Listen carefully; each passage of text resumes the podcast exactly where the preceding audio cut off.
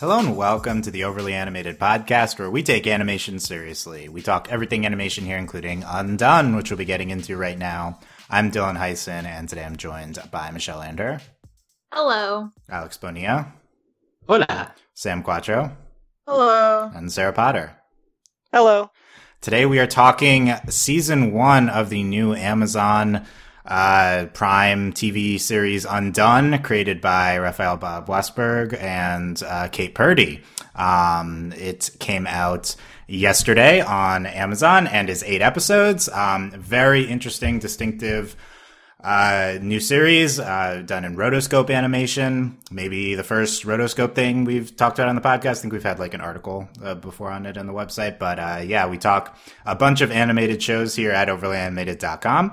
Uh, check us out there on uh, on uh, iTunes or your favorite podcast app by searching Overly Animated, or on our YouTube at youtube.com/slash Overly Animated.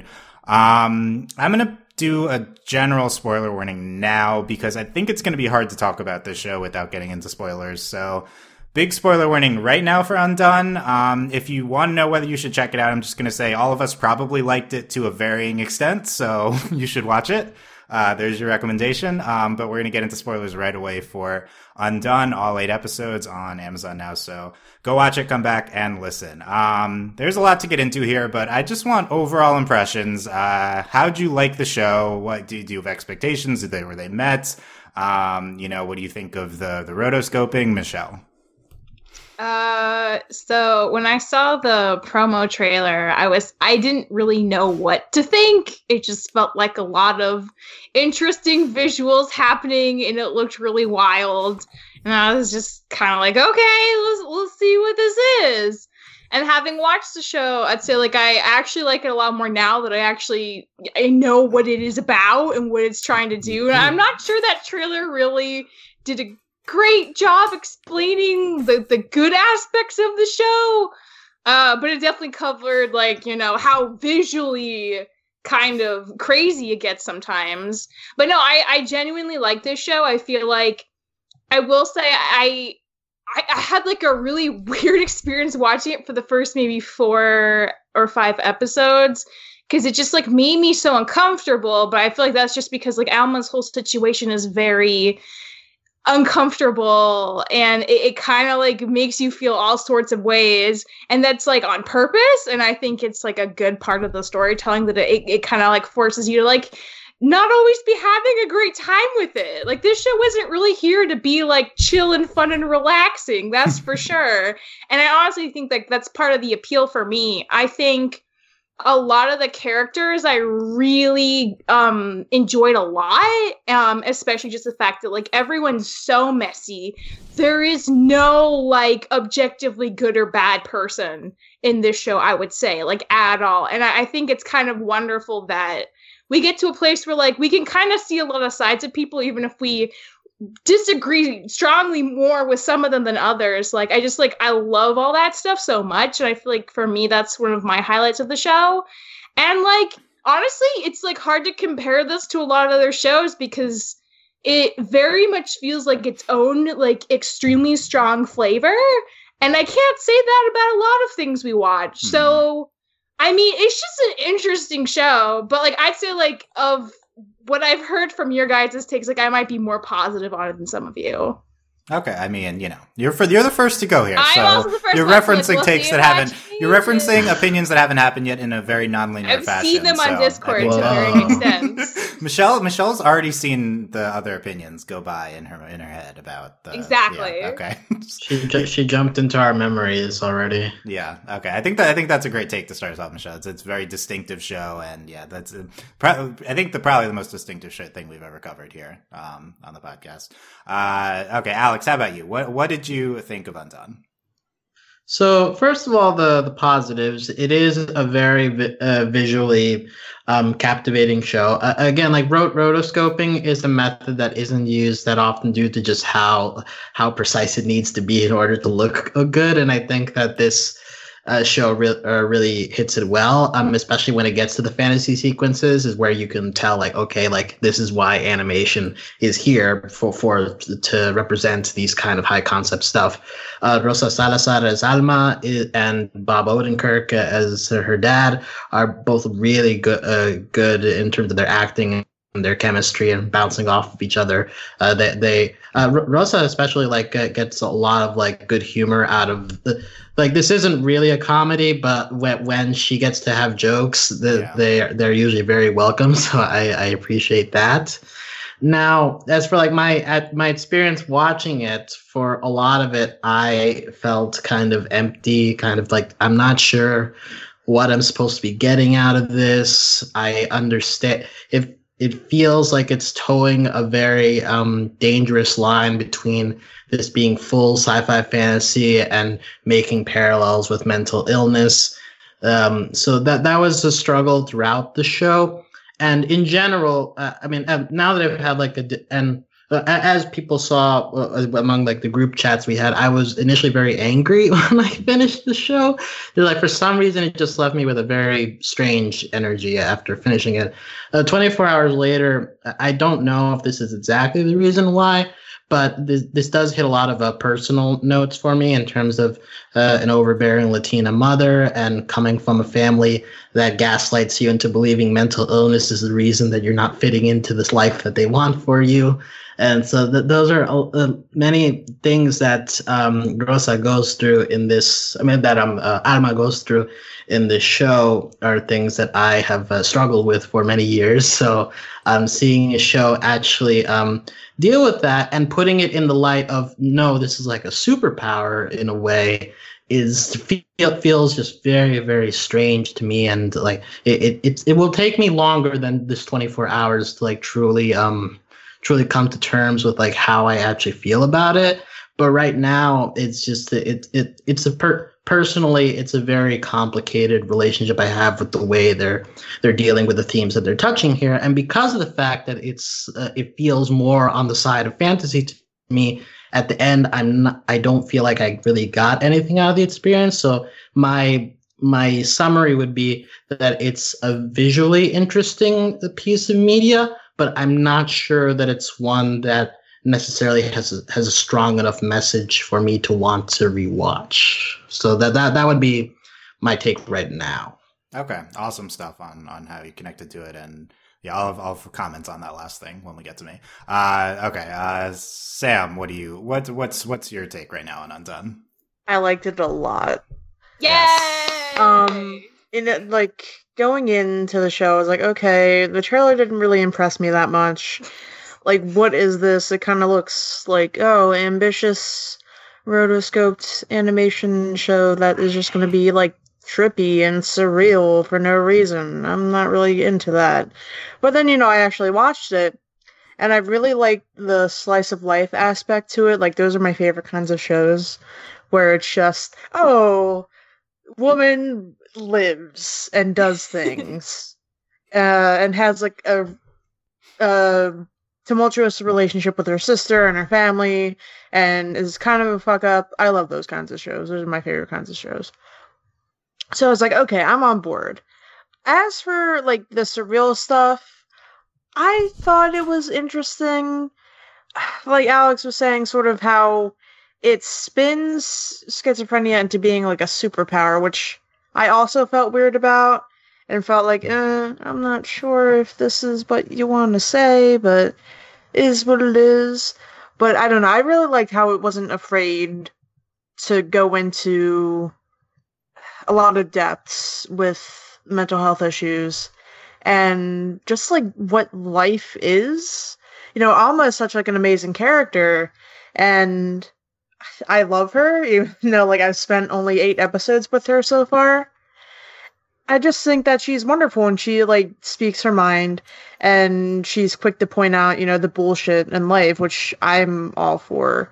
It was just a treat to watch for me. It was like all the different elements that I like. It was serious, it was funny, It was very artistic. While I didn't really lash too much onto the rotoscoping at first, I thought it looked really weird. It looked almost LA Noire esque in terms of oh, Oh, the space. Yeah, it looked like oh yeah, this face doesn't really match with this body, and it looks weird. But you know, I got over that, and it was just wonderful. I think it was. It had me hooked the entire um eight episodes. And that's all you can really ask for a show, I guess. Just the hook you, take you on a journey. Why not? Nice. Okay, Sam. Sam loved it. Uh, love that. Sarah, what about you? What'd you think of Undone? I really, really liked watching it. I'm like, I okay, The- uh, so really ty- hesitantly. typically that means you liked the show if you liked watching it. yes, but I'm still not like a hundred percent sure what my feelings of it are. Like that, that's what I'm trying to be careful with here. Like I really liked it, and I think everyone should watch it. Like I really do think that, but I completely understand like takes like Alex's where like he didn't like it. Like I, I- I get it because yeah. this show is just so out there and doesn't give you hard answers on a lot of things. Like I don't want to explain why you don't like Alex. I'm just talking like for my own ex- like like what I saw. Um, I'm not saying this is why you didn't like it. I'm just saying like there's a lot of stuff Also, here. Alex liked it, but yeah. But I mean, like this is it's not that the show is complicated. It's just dense. There is a lot here, and if you're not like ready for this ride, I can totally see like just being left behind by it. Um, but I was on this ride the whole time. It was enjoyable. I was surprised most by like just how funny it was, and just how good all the characters are. I had a lot of similar experiences to Alex watching this in that um, uh, I definitely related to a lot of what the mother was doing specifically, the gaslighting a lot, and um, just the way she was acting. But the thing I really enjoyed most is that just all the characters, even when they were clearly like as a viewer, were like, this person's not a great person, they still like it wasn't because people were malicious. It was because people were bad at communication. And that's just such a real representation of how family abuse happens and stuff like that. Like this like this isn't like um Bojack's mom. This is just a real mom who wants to do the best for her Mhm. children Yeah. and she's just never like gone across that gap to reach them in a way that has landed correctly. And she's not a malicious person. I fully believe that she loves her children and wants the best for them, but she's going about it the wrong way and she doesn't fully understand that. And that's kind of sad and like tragic. And I think this show is just really really interesting. I really liked it. And to touch on the animation really quick, I do think that the almost uncanny nature of it was on purpose because you're like this show would not have worked in live action. Just this disconnect between the characters, how they're talking to each other, and the backgrounds of what's actually happening is like so important to what's happening. Like you're never sure what's real, and you're never sure what's act like like what you're never sure what's actually happening, and that's just such an important part of what's happening in the show. And I just love it. It's so good. Like this this art style is not necessarily like it, it does get uncanny, but I think it does it in service of the show. Yes. Okay. Nice. Um, yeah, I, I don't blame anyone for having f- uh, not fully developed thoughts yet because the show is extremely complicated. Um, Yeah. yeah. Uh, so I, I really, really, really love Undone. Um, I think it's it's incredible. I had high expectations. It was my most anticipated show of the year, and you know, upon first viewing, it was like complicated experience. I think for a lot of reasons, a lot of people are saying. Um, I still really liked it. I think what stood out to me immediately are the kind of fantasy sequences, the uh, when the rotoscoping is made more use of. I think those are like the more obviously brilliant parts of the show. Um, kind of like what episode two gets into, which I think is the second best episode of the, of the show. Um, just like, uh, the way sequences can move into each other and, um, the, like when she's in space and stuff, it's, it's just absolutely gorgeous. One of the most vis- visually distinctive shows I've ever seen. Uh, so I think those are like, and I still think those are the best parts, um, are kind of the, the more out there ones, but it's less about it being like trippy or abstract. It's, it's more about like the character work you can accomplish by melding like memories. I think that's when the show's at its best. It's when it's doing emotional character work by combining a bunch of memories together. This is what episode five does, um, which I think is brilliant. Uh, alone in this, you have me. I think it's the standout episode of the show. Um, it just, it gets into a lot of different people's memories and experiences. Um, and that's like when the show's at its best. Episode five is also incredibly multicultural and it's the show in general is so diverse. Um, I was able to rewatch the show this morning. I have a second viewing in, and that was an experience. Uh, like, I actually think the show is incredibly rewatchable, and I'd highly recommend that because on the second viewing, I kind of rewatch, I, I had a different perspective. So, the biggest like hang up I think on Undone is what other people have said, which is that there's this notion that schizophrenia is not like just mental illness; it's seeing the world in a different like realm. And is that what people viewed it as? Because I didn't I get that on my. that's debatable. So, certain, uh, well, okay, like, okay, let me, let me. I- so the dad is basically, he basically says that explicitly. It's that's what his Yeah. research is about. I'm not saying that's what the show is is explicitly saying, Oh, but okay. it, it poses that question. Um, I think the biggest flaw with the show is the show thinks that is like an intellectually interesting question, and I disagree with that. Um, like I, I don't really think that's intellect. I think like there are ver- parts of it that are intellectually interesting, and the show does focus on them. Like this notion that um, indigenous shamans were might have been treated as schizophrenic in our society, and maybe they really are like just seeing things in a different way. I think that is pretty interesting, and the show does a lot with that. Um, in general, though, like the, it's really hard to swallow when like. Uh, when Alma is uh you, you probably schizophrenic and and having like thinking that she's seeing things in a different realm but like the show doesn't have a firm perspective on it so like you can watch the show in a bunch of different ways i went i was hung up on this the first viewing this made me like think it was like you know great in a lot of ways but with some big caveats. The second viewing i rewatched it from the perspective of like alma is mentally ill. Like i the whole way through that's what i was thinking and like it worked. Like you can watch it that way. Yeah. and there's like extreme like m- less than a handful of things that don't, don't make sense. Like most things you can come up with an explanation for Yeah. in that she is is mentally ill and uh that was like a much better viewing experience for me and i bet you can watch the show and think that like she's like has superpowers and it would also be like it would totally work. That's and that that's like really interesting. Like i think i think the show's obviously intentionally uh vague with its ending. Like it's it's it has an open-ended ending and it invites different perspectives on viewing and that's intentional by its like subject matter and what it's getting into. It works with the nonlinearness. Um i i love that about it. I'm probably going to rewatch it a third time a fourth time like i think this is this is going to hold up as like very it is an experience a really interesting thing to watch from different perspectives and uh just uh it it it, it is really unique That's really Um, interesting because, like, my first watch through, like, I was definitely watching the whole time thinking, is she mentally ill or is this real? And, like, I thought that was, like, the core, like, thing of the entire season. Like, I thought that was, like, the final thing asked in the final episode. Like, they ask, like, the show poses to you to, to think, like, is this real? Like, did she. that's the main act- question of the season i agree with that Yeah, and I, and I think I watched the whole time thinking, like, I think she's mentally ill. And I think that just colored the way I liked it or not. Like, I thought it was just great from that Hmm. perspective. I think Okay. it works better from that perspective Yeah. personally, but I'm also biased against the notion that like you Yeah. know, like schizophrenia is like seeing things from different worlds. you Well, know? see, and, and I, I think that that's where the disconnect is happening because I, I did watch this from the idea of okay, so this is like some power she's unlocking, and people outside are viewing this as mental illness when it's not. Like that's the way that that I watched it, and I did do do a rewatch, and there's still like enough things to tell me that okay, this isn't a fully mental illness. Like I can't buy it. They didn't do enough for me to buy into the alternate interpretation.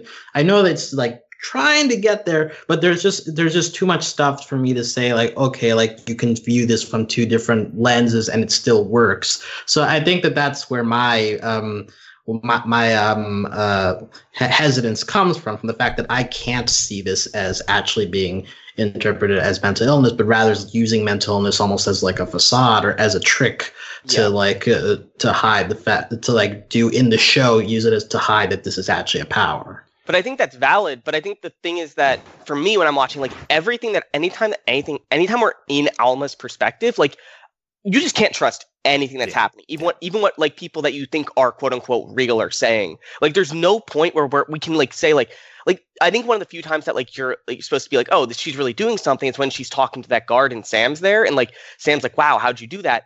We can't be hundred percent sure that like, like that was a real conversation that happened. Like, how can we be sure? Like, like there's so much here, like that you have to like, and I understand that that's not like a great explanation for you out. Like, you can't read it that way. Like, that's such a big scene, but it's like we can't be sure, and that's like the problem with deciding what's going on here. Because we only have Alma's perspective. Yeah, I think that you there's no way to like read it completely one way or the other, and that's intentional by the show. Like I think Yeah. there's things purposefully there for both sides of this reading, which um like it wants to be vague, like it, it wants to have things that it doesn't like. So I think that's see episode six is the one time when you don't see things from Alma's perspective. Uh, that's that that episode's all about. Uh, I think it's like a great episode. That's the only episode where the dad's not in because like we're not seeing it through her perspective. We're not seeing the dad, and we're seeing a bunch of other people see how they're seeing her. And that guard scene is really interesting. I mean, I think we shouldn't get too hung up on it, but the only thing that like really isn't explained, I feel like, is how she knows the name. But it could have been written on one of the sticky notes. Like I think you can come up with an explanation and have that be real. Um, you know, she's just like intuiting stuff, and obviously Well, there are pictures. There's another moment when she confronts her mom at the end. She's like, "I knew you Yes, were that the that person this that is broke the into one lab," thing and that her doesn't mom make sense. Yeah, it. this is the one thing that can't be explained. I Yes. think. I mean, it can be explained. Again, it could just be, oh, she she's assuming that that's what happened, and she happened to be right. Right. She she intuited it or she investigated it off screen and we didn't see Yeah. it. Like like there it's it's just that there's no on screen explanation at least, but like that's the distinctive moment for 'Cause- the yeah. Yeah, like because what this could be is that she's actually investigating real life and like she's like reading papers and like her schizophrenia is like making it Mm. real. Like it's making it like she's envisioning herself like actually in the night essentially as she's reading through her dad's papers because we don't see her looking at the stuff from the attic as much later in the season. But That's I think yeah. I assumed that Yeah. she was still reading it and like that a lot of the information she's learning is actually learned from the papers and her mind is creating these scenes for her as she's reading through them. The most interesting thing I noticed from this uh, this viewpoint, the second viewing of like everything is Alma making stuff up in her head, um, is that at least the first few times when she sees her dad, the vision of her dad is based on a memory or something she saw of him. Like so, the first Yes. time she sees her dad, she he appears in the road smoking. That was after he saw the pi- she saw the picture of him photo, smoking earlier in the episode. So she's creating it based on that. The second time in the second episode, she sees him. He's reading a newspaper after she remembers him sitting reading a newspaper in that like Halloween or in that memory before Halloween.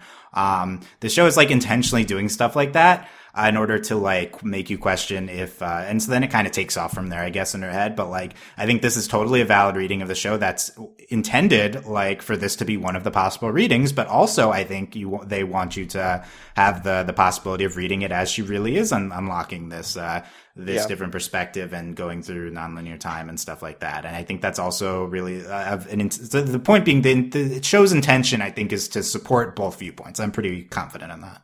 Yeah, and I think like specifically like episode what is it? Episodes two and like three become kind of really hard to process if it isn't meant if it isn't if it is mental illness because like you do see she does process things that are way like out in like different orders that don't really make sense otherwise. Right, and it's it's at times we're stuck in Alma's perspective are, are difficult. Also, in, you know, in episode five, she's seeing Sam's memories. Um, so Yeah. like, it's like, how is that happening? Well, you know, she Sam told her earlier, and she's just thinking about Yeah. it, right? You know, like I just think it's possible that Sam told her these things. Yeah, like, I like, that's Sa- my reading on it. Yeah, because like there if you're if like I know I I haven't I didn't live with Cade when when he was like a kid, but I know a lot about his his childhood. Like I think that's pretty normal. yeah, yeah, and I and I think it fits with like we have false memories of things that like par- our parents told us from like when we were two or something, and we remember them happening, but we didn't really remember them. We just remember like someone telling us about them. I think that you could show could be an interesting memory things and stuff like that. Sam, what?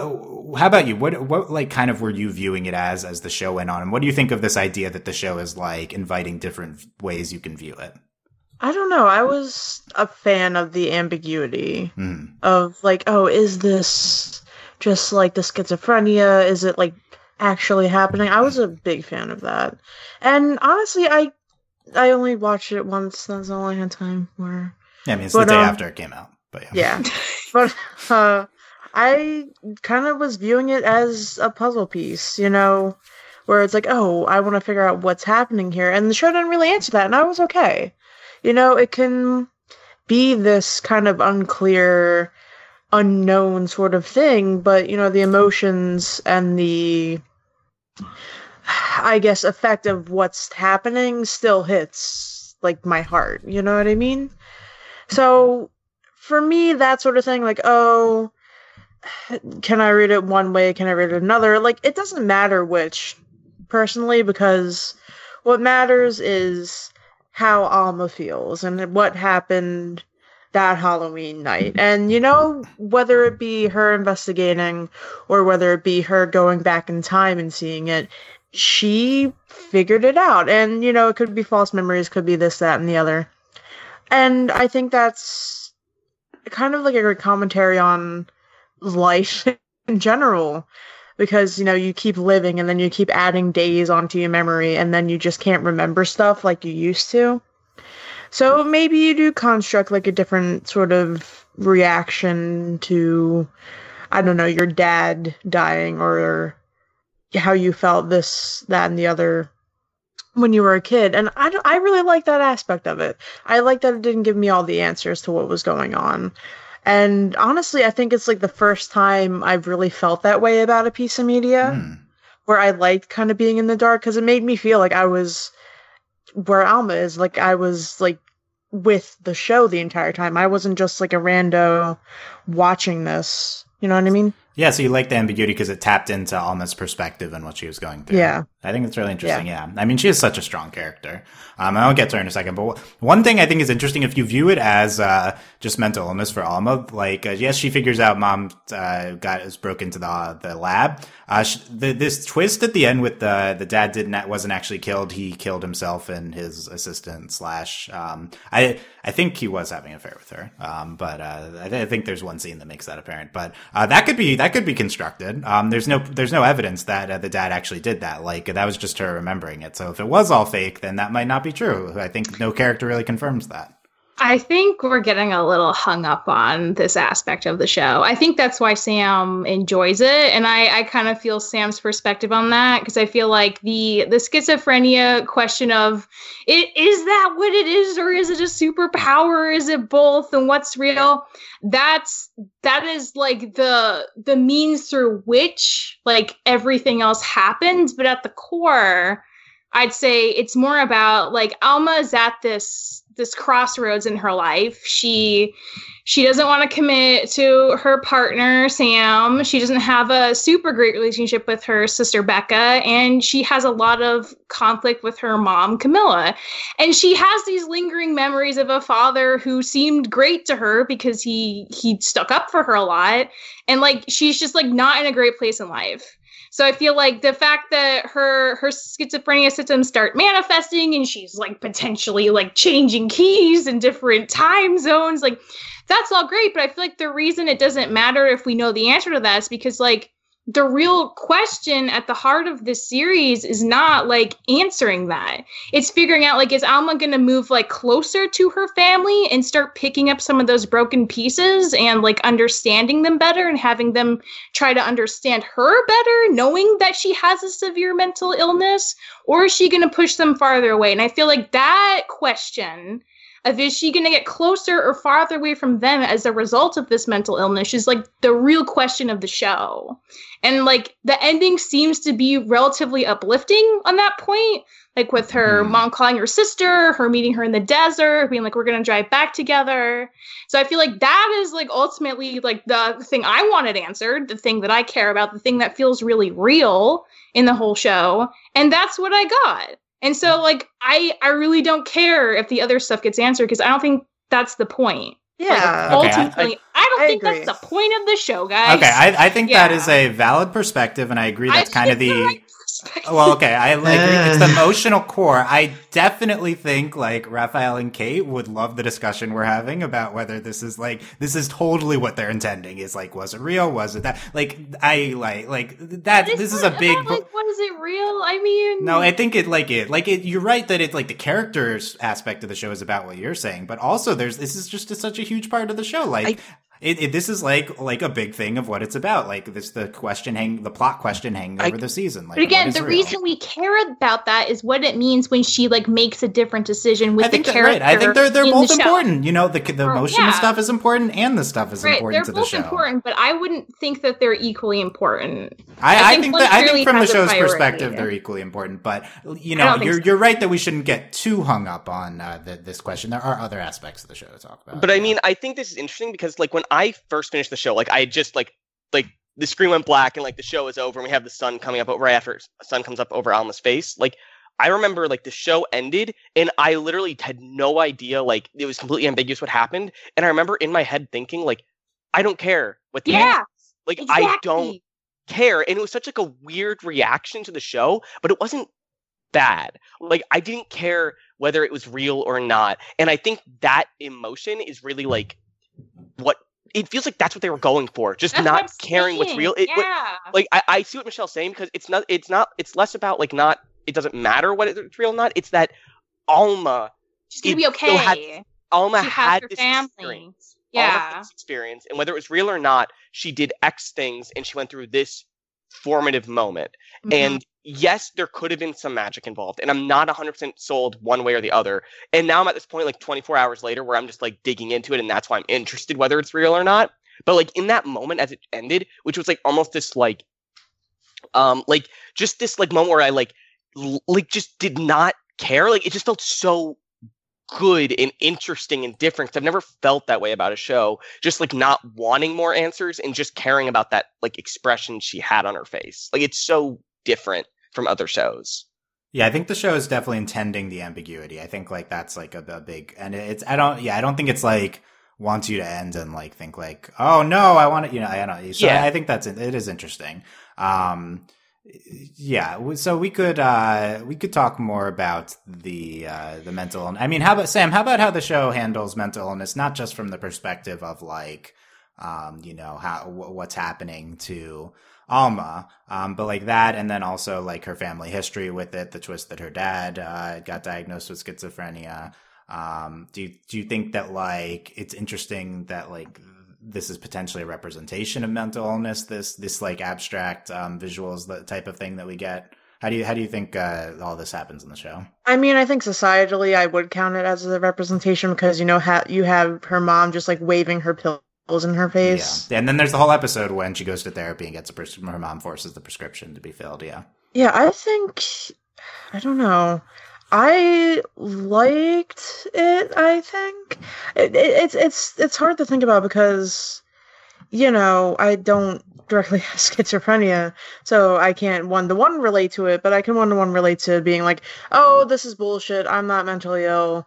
Uh, you know, why do I have to take pills? Why do I have to do this, that, and the other? When society is like, blah, blah, blah. like we can go on and on about that. Um, and on that, I think it succeeded in portraying not somebody in denial, but somebody who doesn't think that there's anything wrong with them. Yeah. And, you know, and, you know, she hurts other people and it sucks. And, you know, she fucks up her sister's wedding for that one time Yeah. uh, and she breaks up with her boyfriend, but the boyfriend doesn't remember, and he is like an asshole about it, and he doesn't. Never mind. You know what I mean. But um, I don't know. It's just I thought it was good. I thought it was more real than a lot of other portrayals. I would say Hmm. not not that there's been that many. You know, if you go and look for movies about mental illness or shows about mental illness, it's like Um, Sam, sing. well, Sam, can I like uh, compare this to Russian Doll, kind of, because that's like a similar show Yeah. where it, where it's like the, the the characters have some kind of power, but like the other characters are interpreting it as mental illness, and so the show is kind of dealing with like how uh, the main character uh, uh, comes to terms with that, and like how other people are seeing her issues, right? Yeah. Yeah, I, I would agree that the show and Russian Doll are kind of similar, but I think Russian Doll is less ambiguous. It's more solid, like, oh, this is the same day happening over and over again because, you know, we have, uh, what's his face? Not Charlie. Is that his name? That's his actor's name. Whatever the, the dude's name is Russian Doll. Yeah, because we have him also experiencing the same thing. Um, so I feel like they're different in that regard. Uh, but yeah, I do agree that there is that similar thing of oh, you know, we see a different side because we're following this character and we know what they're going through. If we saw them on the outside, we'd be like, oh, I think maybe this person needs some help. But I don't know. I liked it.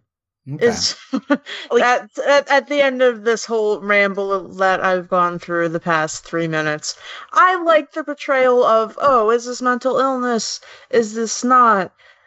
Hey, you should take your pills. I'm gonna call your boyfriend behind your back because you're acting crazy at work. But I like that because like every moment like she does something that could be mental illness, we take a step back and like a character comments Yeah. on it. Like because like when she has that therapy meeting, it- that therapy appointment, like it's really important because it happens at the same time she gets that blackjack game, and the show says, "Hey, this could just be her like trying to distract herself from trauma," and like that's like they do that in some way for every single thing she does, and I think that's just so good that the show's just like, "Hey, this is okay what she's doing. She's just trying to cope."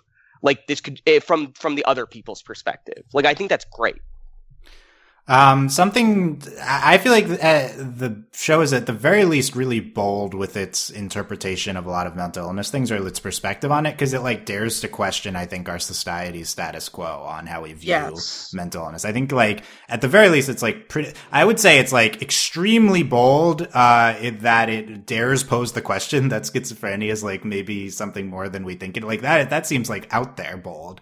Um, and I like like it's and and I think it almost it at least convinces you that it's a, co- a question that maybe should be asked, considering it's like how about these other cultures that treated it in different ways? You know, how does that how should that influence us? And I think that's really interesting. But you know, like the fact that it like it definitely breaks free of uh kind of how we typically view mental illness, and that is very interesting. Yeah, I completely agree with that, and that it's so refreshing Yeah. to have this, and I, I just like it so much. It's just deep in my heart, like I feel it. That's good. Um, so with that, I, I think my next question for everyone is going to be taking a step back. Like, what's your favorite aspect of the show? Would you say that is its its uh, view of mental illness? Yeah, I mean Alma, just her in general. Alma, I Alma- her. yeah, that's also an- a pilot answer. Alma as a but yes, I mean uh, typical Sam. So Sam things that will make me watch whatever media it is. Uh, mental health problems, issues, addressing, etc. Gay shit. yeah. There's no there's yeah, no gay shit yeah, in the that show. order. Yeah, well, gay shit first, and then mental health. It, it switches. This is a rare show that Sam loves that does not have any gay shit in it. So yeah, yeah, that that that's true. But yeah, I I really enjoyed that aspect of it, and like I enjoy thinking about it a lot. It just makes me, uh, makes me salivate with excitement. Okay, that's interesting. Uh, Michelle, how about you? What what's an, a character, episode, moment, or t- aspect of the show that you really loved? Um, the way our perspective of characters evolved when Alma was able to like either in- infer or literally see based on what's really happening. I don't know, but especially with characters like you know Sam or her mother. Like I feel like getting more information on them does so much to how you read initial moments that you might react to very strongly and very negatively um, and have that kind of shift when you're given this other side to it. And just like the fact that again like they're all they're all just like so painfully human in their faults um which is a big part of i think what makes it feel so real and grounded and relatable um so that's like just like the the characterization and, and the way that we get information in, in nuggets and how it changes everything like even her dad like our perspective of jacob shifting steadily throughout the whole show i think is like it's really important for alma but it's also like really interesting to see as a viewer and i feel like oh it's all just so good so like the character stuff for me was my favorite part Nice. Uh, Alex, how about you? A favorite part of Undone?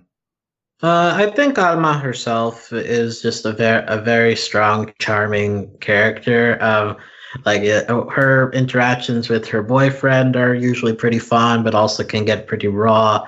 Um, the times that she just talks back and forth with her dad that aren't like expositional scenes are pretty good because they're like much needed pockets of humor in this kind of dense show. So like I, I appreciate it when, when we got the chance to just uh, have them back and forth. So uh, and uh, also like the the tense moments that she gets to have with her mom like are just very very relatable. So just uh, Alma in general is a very very very strong uh, character, and she's got enough going on on her own that like I can totally see like uh a situation where you'd love this show just for her and nothing else. Like I think that's possible. Yeah, I think she's definitely a really strong character. Uh, Sarah, how about you? A favorite aspect of Um, I touched a little bit earlier, and that is the fact that these characters are not like unredeemable, like Mhm. monsters. Like I think that like BoJack is a great show, but one of the nitpicks I have with it is that like the people that are bad are like almost unredeemable or they do things that are so like unseparable from like this is so bad like I can't see them as like someone I have to deal with in a regular day. But these people, these are people that I've had to deal with my entire life. Like maybe some of them are family members, some of them are friends or people that I used to call friends, people I've been with. And it's such a realistic example of how we can be mean to each other without actively trying to be mean to each other. And it's such a, I think, it's important, I think, from that perspective. Because, like, I don't remember seeing a show like this, like, where just everybody is not really doing things from, I think,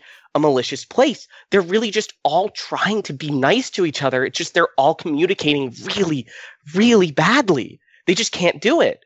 And that said, and with me saying that, I hate a lot of these characters. And with that said, I still can see that they're not trying to be mean, unlike a lot of people in some other shows who I see as unredeemable and I hate.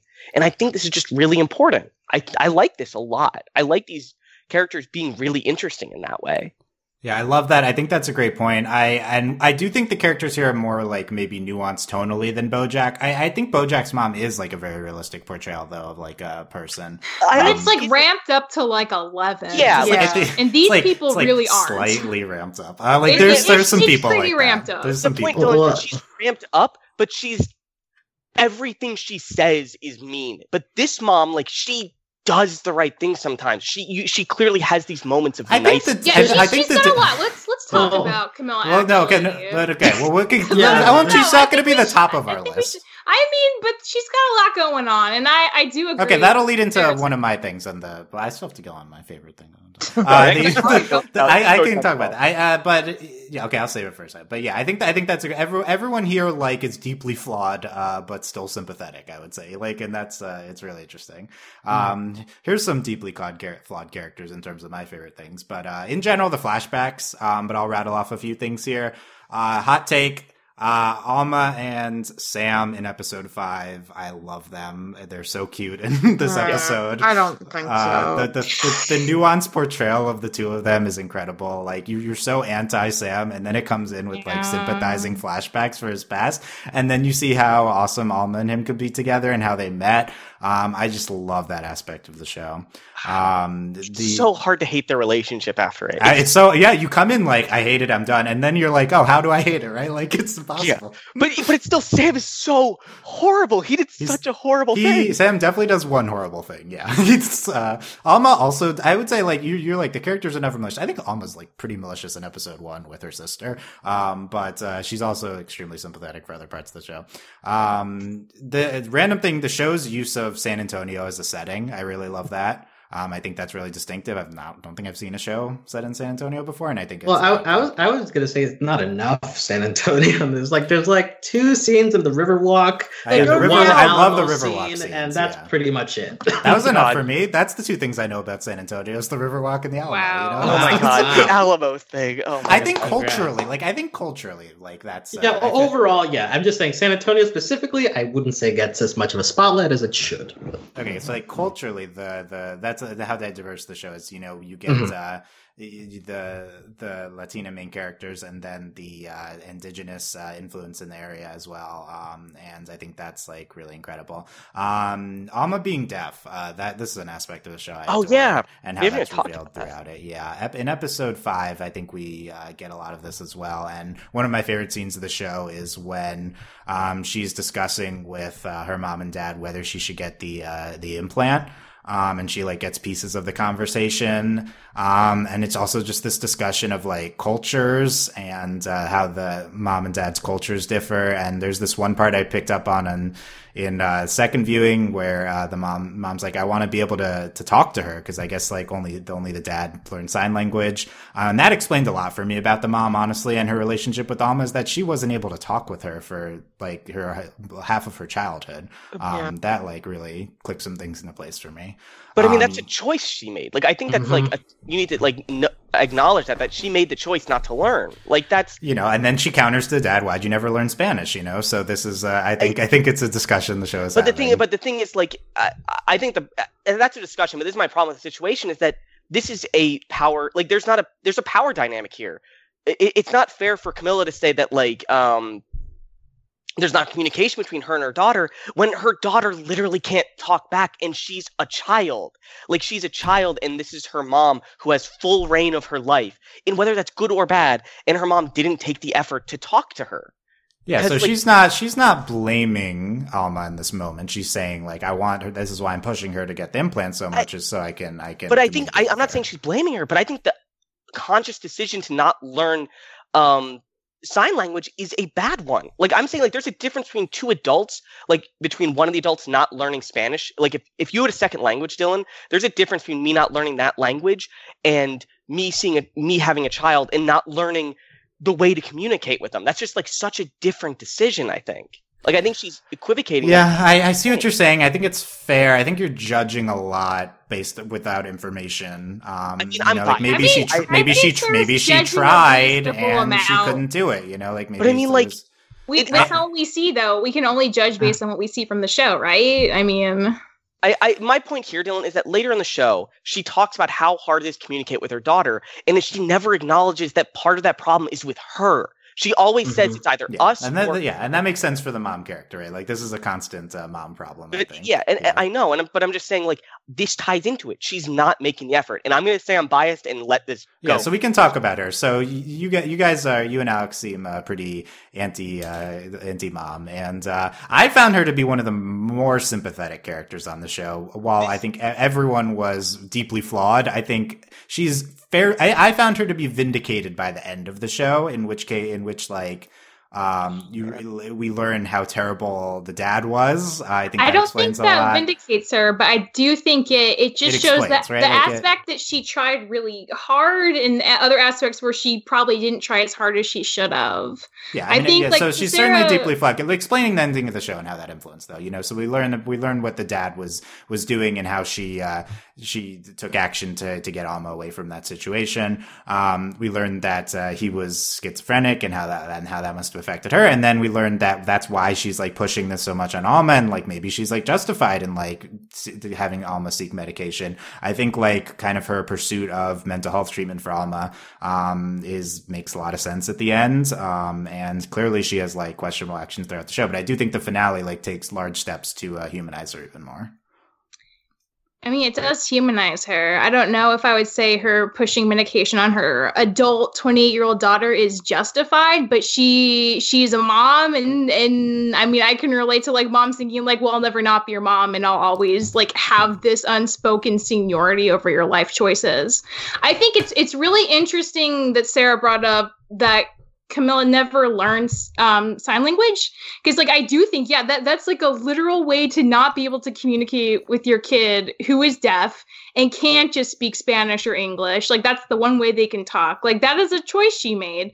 But also the fact that she so painstakingly tried to preserve this positive memory of like her husband who like was experimenting on his daughter legally, hooking up with some student, like murdered himself and this per like she She didn't know that. I- for- I- I- I think that's for Alma's mean, benefit. She may not Yeah. known- yeah, but like she who was like schizophrenic, like I think it is again like it there are a lot of things about Camilla I don't agree with and I, I think actively hurt her relationship to the rest of her family. But there are other moments where she obviously tried very hard to make things easier for her kids, Mhm. at least in terms of the things she wouldn't acknowledge happened because it felt like she was protecting them. And I do think like the the feeling of like in the initial episodes of like oh she keeps like butting in and telling her what to do when she discovers like the schizophrenia and, and being really adamant about the pills like it does feel like a huge violation and it, it kind of is that she's like literally stealing like prescription notes out of her adult daughter's purse and buying the pills but then again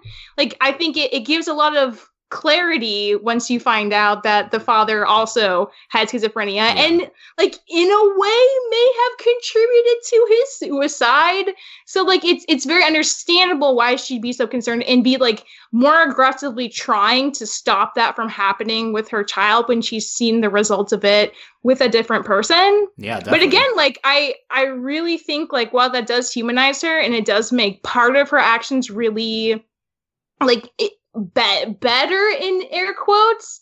There are other things that just like kind of suck but again like that's what i like about like none none of these characters are great characters. Not even the sister not even becca because becca okay the thing is like we'll get to becca, becca. we'll get to becca. I mean, like, we'll get to becca. saying, like on this sort of like no one being untouchable like becca cheats on her fiance and then she kind of tries to blame alma for that. Alma definitely kind of like pushed it to be a thing, but she also yeah. like was picked up on body language that her sister was clearly into this bartender and gave her a nudge. Becca went for it on of but, her own yeah. free will. It's just so such a like, different dynamic yeah. though, because they're sisters, not mother. Yeah. okay, let's let's get let's let's get to Becca in a second. Let's finish up uh, Camilla here. I, like, um, no I have more to say about Camilla, but like, yeah, let me let me let me. Uh, I'm gonna throw yeah. to you, you and Alex in a second, but um, yeah, yes to a lot of the how the finale effect stuff that Michelle said. Um, I, I first of all, I think like uh, the dad's schizophrenia, if if he did, you know, like kill himself and his assistant, like I think that definitely was the reason why. Um, but that's my perspective on things.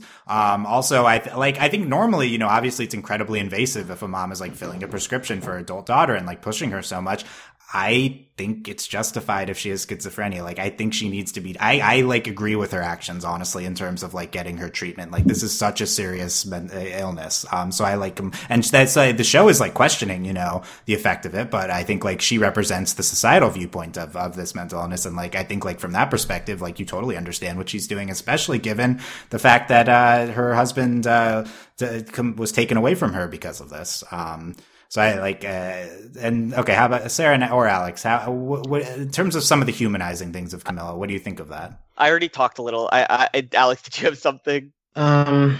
Okay. So yeah, Ca- Camilla is uh, the. I think that uh, the, you guys have talked about how she's. You can justify her actions which to me in a way almost makes it more insidious the way she's acting towards Alma. The fact that from the outside you can say like, oh, well, she's doing motherly things, but as, at a personal level, like someone pretending to come to your house, be like, oh, let's have cookies and tea, yeah. and like, and like, and then like sneaking into your stuff, violating your privacy to to do that is something that I have had to happen to me many times over, and so that is a very very ugly thing that uh, um, authority figures um, will do to exert their power over you. So, like, I, I do not. Uh, I, like I get that you can justify it with uh, she's going through mental illness, but at the same time, it just feels very disgusting for someone to to act in that way. And late, later on, like we mentioned with with the finale of uh, her like uh, we get this added perspective that the that the dad potentially also had this uh, this same uh, thing that uh, they believe Alma has, and well, I I get that, but like there's just some weird thing with like how uh, uh, how Camilla is portrayed throughout the series. It just it's it's very reminiscent of a mother who only wants the status quo, who wants to keep things as simple and easy as possible, and will mess with their children's lives in order to keep things as close as possible. So, like, even if it wasn't mental illness, if Alma was just doing, uh, was just having a different life, I get the sense that Camilla would act in exactly the same way, which to me, like that's pro- that's probably a, an assumption too far perhaps on my part but at the same time like i uh, it just make there's not enough here that says like this is specifically because of mental illness. Like to me this feels like this is just how the, the mothering aspect that she has. And also the the idea of keeping her keeping dad as vague as possible for her that's also an exerting of power. Like being like okay look i'm the only parent here that you need to know about and pay attention to. That is the past. You don't need to worry about that. And so i will hide as much information as possible to make things as simple for me to be the the the, the mother figure in this family. So just the, the there's a lot of stuff in this show that uh, while from I, I, get that like from from the outside like you can say okay well th- this is a mother doing motherly things and trying to protect their their daughter. But uh, to me it, it, definitely gives off a very very bad taste in my mouth a lot of the actions that she takes. And so that's part of why the ending doesn't feel uplifting to me because it just feels like she's alma's going back to this very toxic mm. family relationship and one that, that hasn't really changed that much from where it started that's really interesting about question. Ending. Do you think her relationship with Becca by the end of the show is toxic? Let's get like, to Becca in a second. Yeah, yeah. that's a okay. tough question because I have an opinion on that too, based on what. Yeah, yeah. yeah. Okay, I, I, love what Alex had to say about kind of the invasiveness of Camilla in Alma's life, and um, I think that was a valid question. Like, would Camilla be doing similar things even if she wasn't oh, you know, yeah, severely mentally? I think that was a great yeah. question, a great point. Um, and I agree with you. Like that time when she shows up to the house, like she is super invasive in unnecessary ways, and like what I'm saying like she should be like me- in mental like health treatment wise, she should be like pushing her to take pills and to go to therapy. Like normally, no, but it when it's this severe of illness, so, yes. Like I think, I think like that doesn't include all these other things that she's doing too, right? Like, to, and so here's something else that stuck out, stood out to me was, uh, like she, she wants to get, uh, Alma, young Alma to get the, the implant to, uh, communicate with her, understandable, but she also wants her to go to the normal school and not go to deaf school. So she's trying to like, make her lead a more traditional life and it's not just for her like benefit as like uh in family communication or to alma's benefit it's also she just wants like a normal child and i think like that's yeah. kind of destructive yeah. too yeah but um the, the, there, there's also a scene uh, related to this where, where uh, she talks to the priest, right? And it's like the priest will be like, "Okay, I'll, I'll support you on this. I'll help you uh, get get her to take medicine." But as soon as the priest like figures out, like, "Okay, I need to respect this person's boundaries," mom is like, "Oh, okay, you're against me," and like it's just the the, the quickness with which she like as soon as someone doesn't support her point of view, she's like, "Okay, you're no you're of no use to me." And that's like another the, point of view that I'm used to as well. Yeah, yeah. That's a great point about that scene with the priest. Um, uh, also, even perfect Tyler Posey priest uh, is a kind of a flawed character in that, like, once. Uh, oh my well, god, he was like a character for two episodes. I know, but like, even even with him being in two episodes, like after the uh, he leads, like, okay, don't push. He's like, and uh, Camilla's like, oh, she's hearing voices, and uh, Tyler Posey's like, in a way, aren't I hearing voices aren't from God too? And it's like he's wow. just completely terrible about mental so mental deep. illness. Like, no, it's not deep; it's terrible. Like what he's saying. I mean, he, he's a terrible he's a terrible priest at least. Like, I think I think, I think he's a good it's a good priest in terms of trying to build in a diverse, diverse perspective to his teachings. And uh, but even if it, you could say it's fake, but uh, you know, I think that was like kind of the implication. But yeah, like even even the super side characters get like these deeply flawed pers- uh, perspectives. By I just sorry, sorry, I keep crying out. I just really want to say one more thing about Camilla. I'm sorry. Yes because everything Alex said was true. And I just want to again say before I get into this that like I am heavily biased because I've had a ton of conversations that match this these conversations very, very scarily closely in term with my own mother. And so it becomes very so here's the thing. Because we're seeing a situation here with Camilla where she's right. She is right about this. That That's like that frustrating, right? It's frustrating. And that's frustrating from because she's right. Like she's doing this and Alma does need help. She does need it. But the thing is, as viewers, we're not seeing every single time Camilla did this when she wasn't because I can That's promise good. you she was doing this even when she wasn't right every single day. And that is that from someone who isn't used to a mother like this, like this is Alex. Eh, can, like, correct me if I'm wrong. Like that was my assumption. I'm assuming you assume that as well. Like she did this all yeah. the time, even when she wasn't right. Because like that's what they do. That's what she does. Like that's just her personality. She needs to do this all the time. She needs to make sure she's in control even when she isn't right. And she's definitely doing this. She's definitely making sure that her daughter believes certain things so that the conversations we have are in specific ways. Because the thing that really stuck out to me is when Camilla really wants her daughters to be at the church, not for them, but for her. She wants her daughters there to see her be honored for being such a good member of the church. And that is, she wants something from her kids without any strings attached. She wants them to come and for them to not ask her for any, anything in return. She wants them there. She wants them to respect her. And then as soon as that's over, like she wants that done because she is the mom and she's done so much work. And that's the only reason she wants it.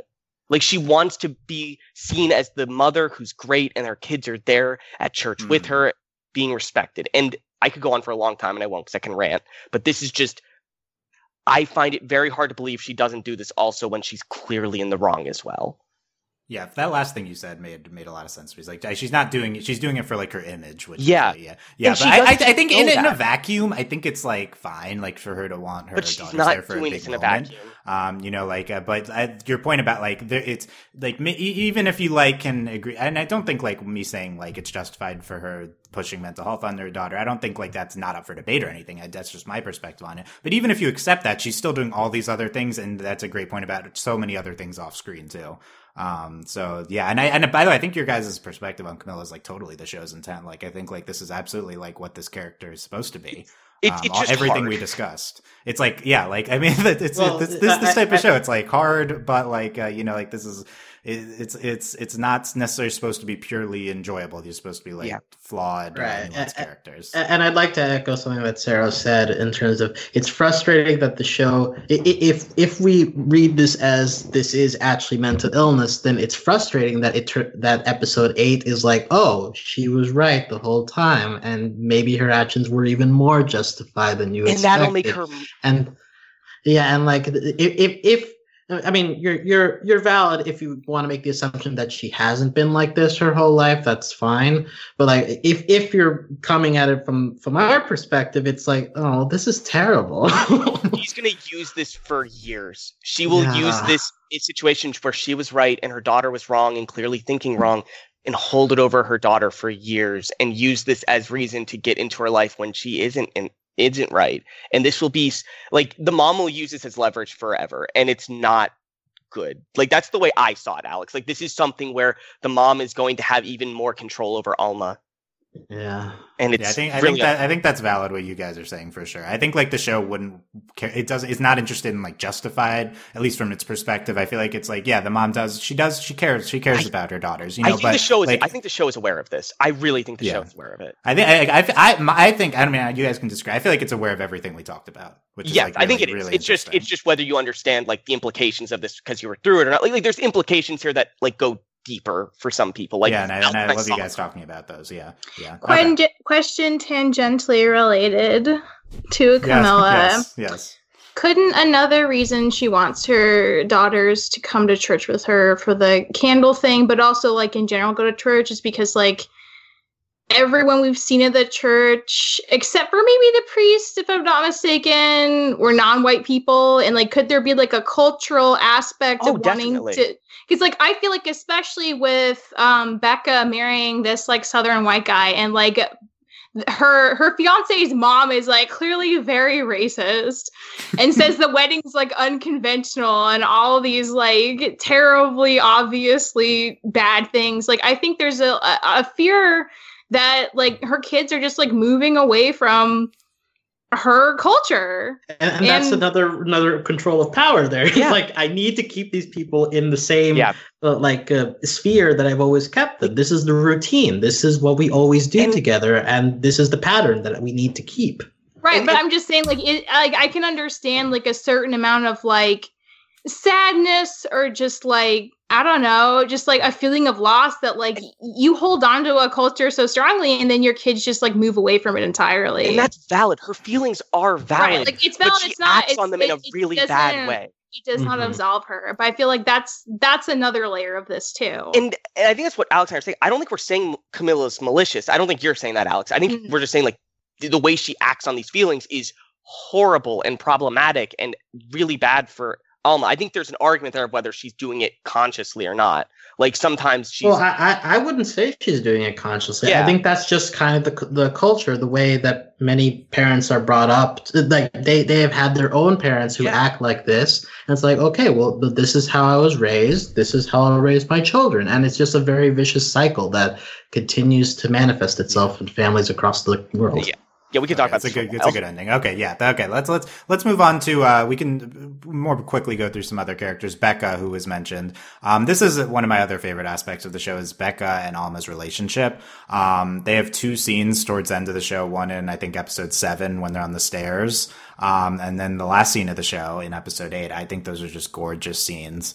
Um, what stands out to me about Becca is that she's like there's great sister relationship. What stands out to me about Becca is she's like the more like societally um like conventional one. Like she's the one that's trying to embrace societal conventions like to a large extent and trying to do what what's like uh, expected in life and stuff. Um, but like even through all of that, like she's by far the most understanding one of what Alma's going through when she's talking to her. Um, and like I'm like wow, I was like really impressed with the way she talks to her in episode eight. Like even though she like probably has the societally conventional perspective of thinking that she's mentally ill, she's like trying to like um, give her space to, uh, and and validate like what she thinks is happening in that moment. Um, she's just she's very like soft with Alma in, in these times, and it seems very understanding. That being said, maybe she's also nudging her towards the societal convention as well. She's like, okay, let's go home, let's get treatment at the end of the the show, and so I think it's like really interesting how how she's handling. it. At the very least, she does seem, at least on the surface, to be uh, one of the most understanding characters to Alma. Sam, what do you think of of Becca?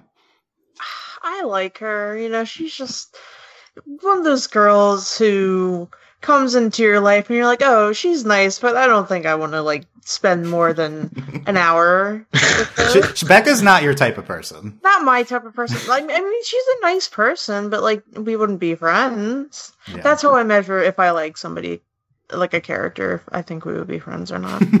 um but you know i think that you know while she was not a central character i think central characters alma jacob maybe sam etc and there but becca was kind of like on the side like oh i'm getting married and uh, all my wedding shit is just like what's happening in reality so that's that plot. Um so she wasn't taking up the limelight but i liked her a fair amount. I liked just having that anchor and normalcy in like it was a great Mm. foil to what was happening Yeah. with all the surrealist time is an illusion sort of stuff you know what i mean yes. and while you know by itself maybe it would have been more dull and kind of uh, i don't really want to watch this kind of shit i i still liked it you know it's the same sort of tropes that we're seeing in a lot of shows nowadays like fleabag has this sort of thing with the sister relationship uh Vida has like a sister relationship that's like that where you know there is like some tension and conflict between the two but you know obviously they're people who love each other and people who bounce off each other really well and i like that sort of thing you know i like becca when she's with alma i like yeah. that sort of thing i don't think we've seen her outside of the context of alma though Nice. Yeah, yeah, you're right. It's like it's her her wedding stuff's very conventional, but it's a great foil to the, the Yeah. zaniness that's going on with Alma. It's a great point. Michelle, what are your, what are your feelings on Becca? I like Becca. Yay. I mean, I don't know. I I was just thinking that it's it's really interesting that like clearly their father's death really impacted the way they both think about relationships and and into like very polar opposite ways of handling that concept because you got Alma on one side who's like I'm terrified of commitment. It's all going to go wrong. I'm not the kind of person who can do this. And then you have Becca who's willing to who wants the stability of what that promise is supposed to be so badly of marriage that she's willing to marry a guy who's like kind of whatever and she like honestly doesn't ever seem that super into like she's Yeah. willing to do that just like for stability so i feel like the fact that they're they're both like they get each other on that level that they're both grappling with the the outcome of the same thing but to various extents um is really I don't know. That's again like one of those like very relatable parts of the show. And I will say, like, I do think Becca is one of the kindest people to Alma. They they have their own Yeah. situation, but I feel like I mean, Becca has that whole talk about how she's like, oh, because like Alma's like, oh, like you were always the perfect one. You always got like good grades. You went to college. Like you did everything right. You're getting married. And Becca was like, excuse you, like you were the one who always had the most attention because like Yeah, you well, were she was the wild terrible in that moment because she was like, uh, "Well, you had your stuff going on with your hearing stuff," and she's like, "Almost like uh, that wasn't my fault," you know, like so. She, But it's like it, it, I don't. I wouldn't say she's awful. It's just like that's that's how siblings can be that is sometimes, and and you spend years like having all these feelings and being kind of jealous and like uh, and selfish, frankly, about how your sibling makes you feel, and not necessarily what they're doing and how it's affecting them. And it comes out like that. So again, it's just very relatable. But you can tell that they both still really care about each other, and the fact that Becca's the one to go out and find her in the desert at the end. I feel like is such a good way to say like again, I feel like at the beginning of the show, Alma is at this crossroads with so many people in her life. And by the end of it, the one thing that's clear to me is that she has gotten closer to Becca in a, a, a significantly stronger way. And I feel like Becca is trying to understand this unfolding part of what like her her older sister having schizophrenia means, but she's willing to tackle that with her. And it really could have not gone that way. And I'm really glad that like this is the outcome we got. Cause like that's the thing with any relationship, right? Like there are things that lead to things either like drawing you closer and more understanding with somebody or pushing you farther away. And it's a very tumultuous game of life kind of thing. So like again, like we don't know if she reset realities or anything for real, but like the, at the end of the day, like her relationship with Becca like is legitimately getting closer than it might have been for a decade or decades plural. Yeah. And I feel like that's like what makes the ending feel uplifting to me. Like I don't know how she feels about the mom. I don't know if she can resolve everything with Sam. I feel like at least they seem like okay, but like her and Becca are gonna be in this this journey together for as Yeah. long as it lasts and like that's so beautiful to me i love that yeah, I also thought that was really uplifting with the ending. Yeah, I agree. Mhm. Uh, Sarah, you said you had Becca thoughts. Yeah, and I'm gonna keep them short because yeah. But um, Becca is uh, I like Becca. I think Becca's faults are a lot more easy to accept than her mom's because we don't see Becca's perspective a lot. And I think the important thing to remember is that her mom is also Camilla, and I won't talk about Camilla a lot, Dylan. Don't worry. I'm just saying that under the assumption that I have that Alma was emotionally abused by her mom for a lot longer than we see, so is Becca. And even if Becca is agreeing with her mom and doing things like that's a form of abuse, she's she's been conditioned to do these things Mm. because her mom approves of them. And so if you notice when Becca's in scenes with Alma and the mom, Becca acts noticeably different. Like noticeably more like like similar to the mom. But when they're alone in the desert and like that whole veneer of their parents' opinions of them goes away, they're so much closer to each other. They don't Mm. care about that. And I think it really shows just even though we don't see it, their parents have affected them so much.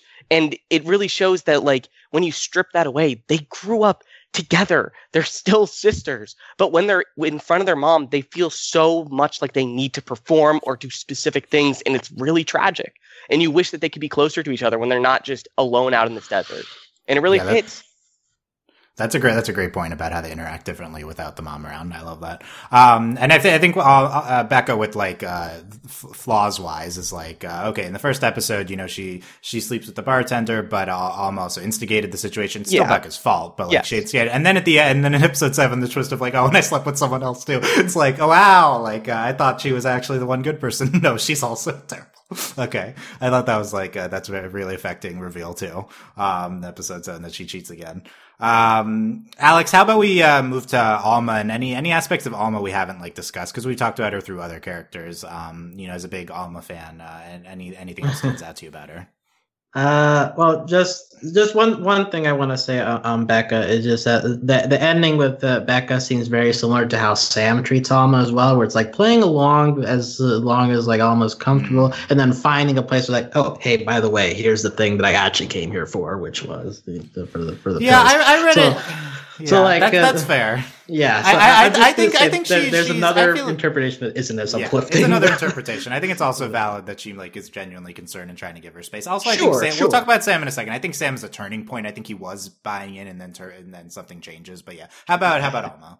Uh, Alma specifically, I mean, she. I, I think Sam said that like she speaks her mind a lot, and like that is very. It's it makes for very, very uh, fun fun moments where like she like just, the way she like talks with with kids is very interesting. Yeah. Like like I, I mean, I usually don't like kid scenes in adult shows but like somehow like she makes them pretty fun. When she's like doing this whole thing like in the cave like she's like making these like stories Yeah. where she's like to, to or she's uh you know saying hi to them. Like it feels very natural. So like uh, her her relationship to, to children is very interesting um her her chemistry with with sam when they have when they're in alone you know and the um like just like i think is it the first episode that she's doing like the humping Yeah, it is. Like, uh, that's a, that's a pretty that's a pretty good like you know co- uh, uh, cozy couples move. so, so, like I don't know. So it just uh, Al- Alma has a lot of personality to her, and uh, at the same time, like when when we get into these uh, fantasy moments with with her dad, like she she kind of picks up everything fa- fairly quickly, but at the same time, like not super quickly enough that it feels rushed, but like it feels natural in the way that she's uh, getting everything. So um, I, I, don't- I don't know if there's like something specific about Alma that I like, but it's just all, all around like her character is always interesting in terms of how she reacts to different situations and how she uh, responds back to different characters.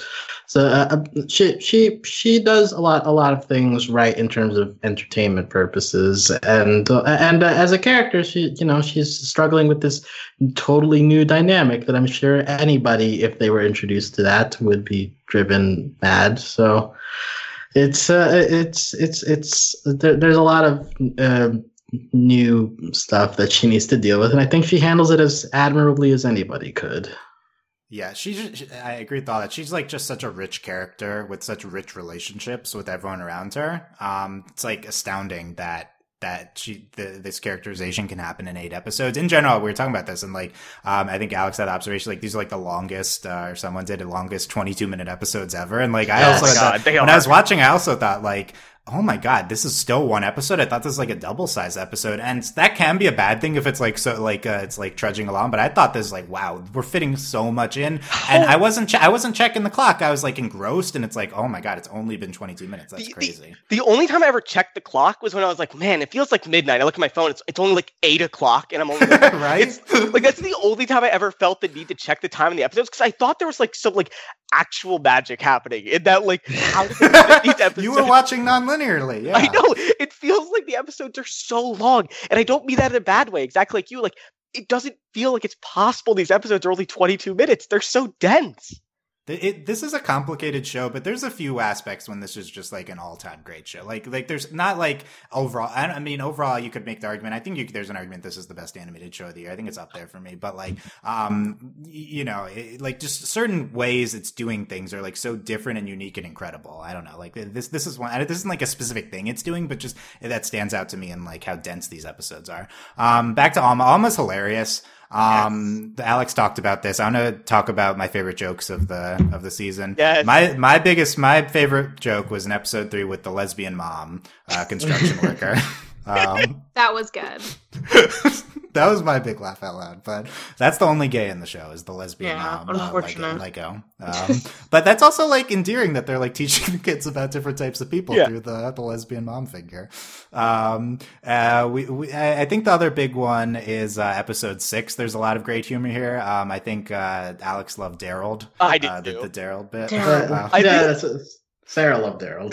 I think it's one Sarah of my favorite Dylan. gags of the entire year because it's like a four episode payoff for like one of the Mhm. stupidest jokes. Like I didn't like I was- Stupid joke. that's a stupid joke, and it takes four episodes to pay off. But like the absurdity of how long it takes to get there, and like, like it's not even like that good a joke. It's just the absurdity of it. Like, I just can't believe. Like, Uh, okay, I like that aspect. I was like, what did you see in it? Okay, I like the. I agree with that part. The framing of it, I guess. Yeah. Uh, the other part of episode six I love is the, the just Sam and Al- Alma are like hilarious together. I also think Sam is so funny. Um, I think his actor is, is just very funny. I Um, but in, kill you. in, in episode six is like uh it was always the question it's weird that you would say that uh babe i would never kill you like that exchange was amazing to me Oh, uh, I I, I, I disagree. Noted. Oh, well, oh, okay. we'll get to say we can get sam sam's thoughts on sam in a second Oh my god.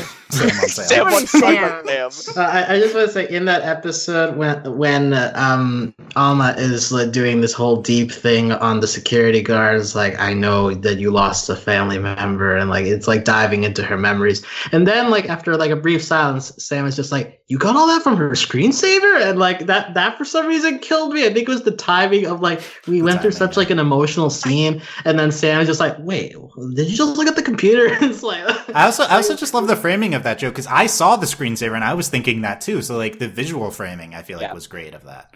Um, yeah, okay. Uh, we can we can hit on any other uh, comedic moments as we go along here, but um, closing it out on Alma, uh, I think Rosa Salazar gives a incredible performance, and like this is like hard to judge versus other animation performances because she's giving a live action performance. Like this is that's the thing; these are like all live action that performances that are, that are painted over, but like um, I was I'm so in love with this performance. Like this is uh I don't know, just the range of expression she gives. There's one moment when she's she's uh with Bob, Bob Odenkirk and it's like some non thing, and she's just like uh smiling really big or like laughing with joking with him, teasing him about something that he's explaining to her or something. Um, they like repeat it too in uh in another fashion. Uh, in, in another scene, they repeat a lot of stuff. That reminds me, brief thought. Um, so, so non-linear things that I picked up on rewatch. Uh, I forgot to say this is that there's s- scenes of the dad coming out of the cave sprinkled throughout the show, which Yeah. you don't realize at first or what it is. The show does highlight it by repeating them, but I still didn't realize on first viewing that, that it, they oh. were from earlier in the season. But there are shots in like episode two and five or something of like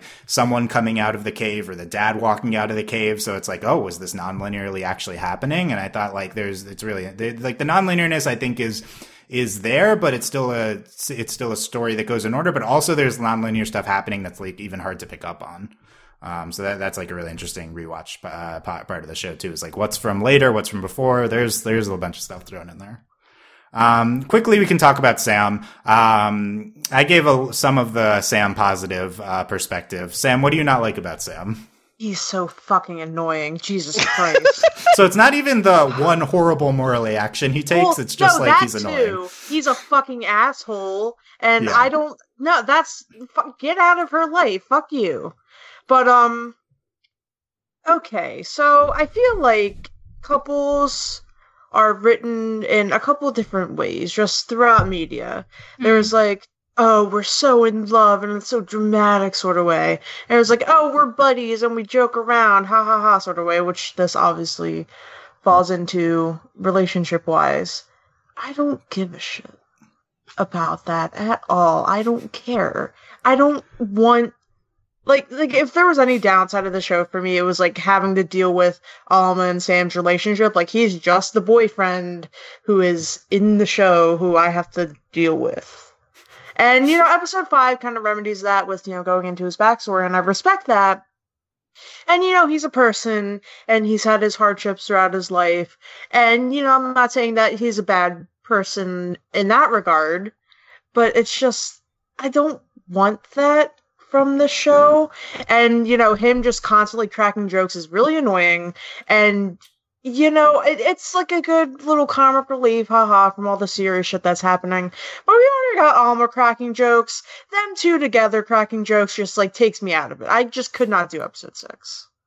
Okay. Um, I think, I mean, I guess that's fair. He, it's, it's kind of interesting. He's, he, you could see Sam having his own, um, like Master of None type of sitcom Yes! as the lead character, but he's like the supporting character in this. That's pretty interesting. That's exactly what I thought. I, I He's that's like what I was thinking as you were speckle, but saying he's it. not nearly as good as speckle. Yes, agreed. Yes. I Yes. okay, so I agree. He's like the speckle. I think he is a pretty strong character. I'll give my case for Sam. Speckle Like the, the the the hang up with Sam is he takes this one terrible action that is like maybe the worst thing any character does in the show, which is like pretend playing into Alma not uh, remembering that uh, she broke up with him, and it's just like hard to get past this like horrible thing he's doing.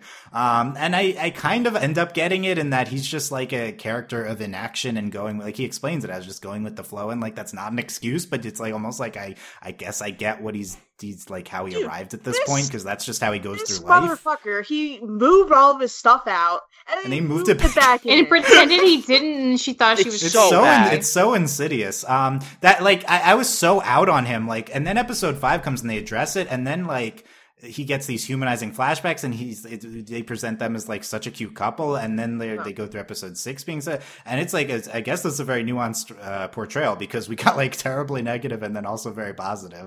Um, I don't know what to think of Sam overall. I guess because that negative action, but like I do think he's very funny. I I can see what you're saying about maybe taking it out of some things because he's like a different type of character. I just I think his actor is very funny throughout the show. I mean, I. I mean, it's he's charismatic, I would say, Mhm. but if, again, if I met him in real life, we would not be friends. I I- think I will say it's really telling that in the first episode, she's like, she literally tells him, like, I don't ever want to be like my sister. I don't want to settle down.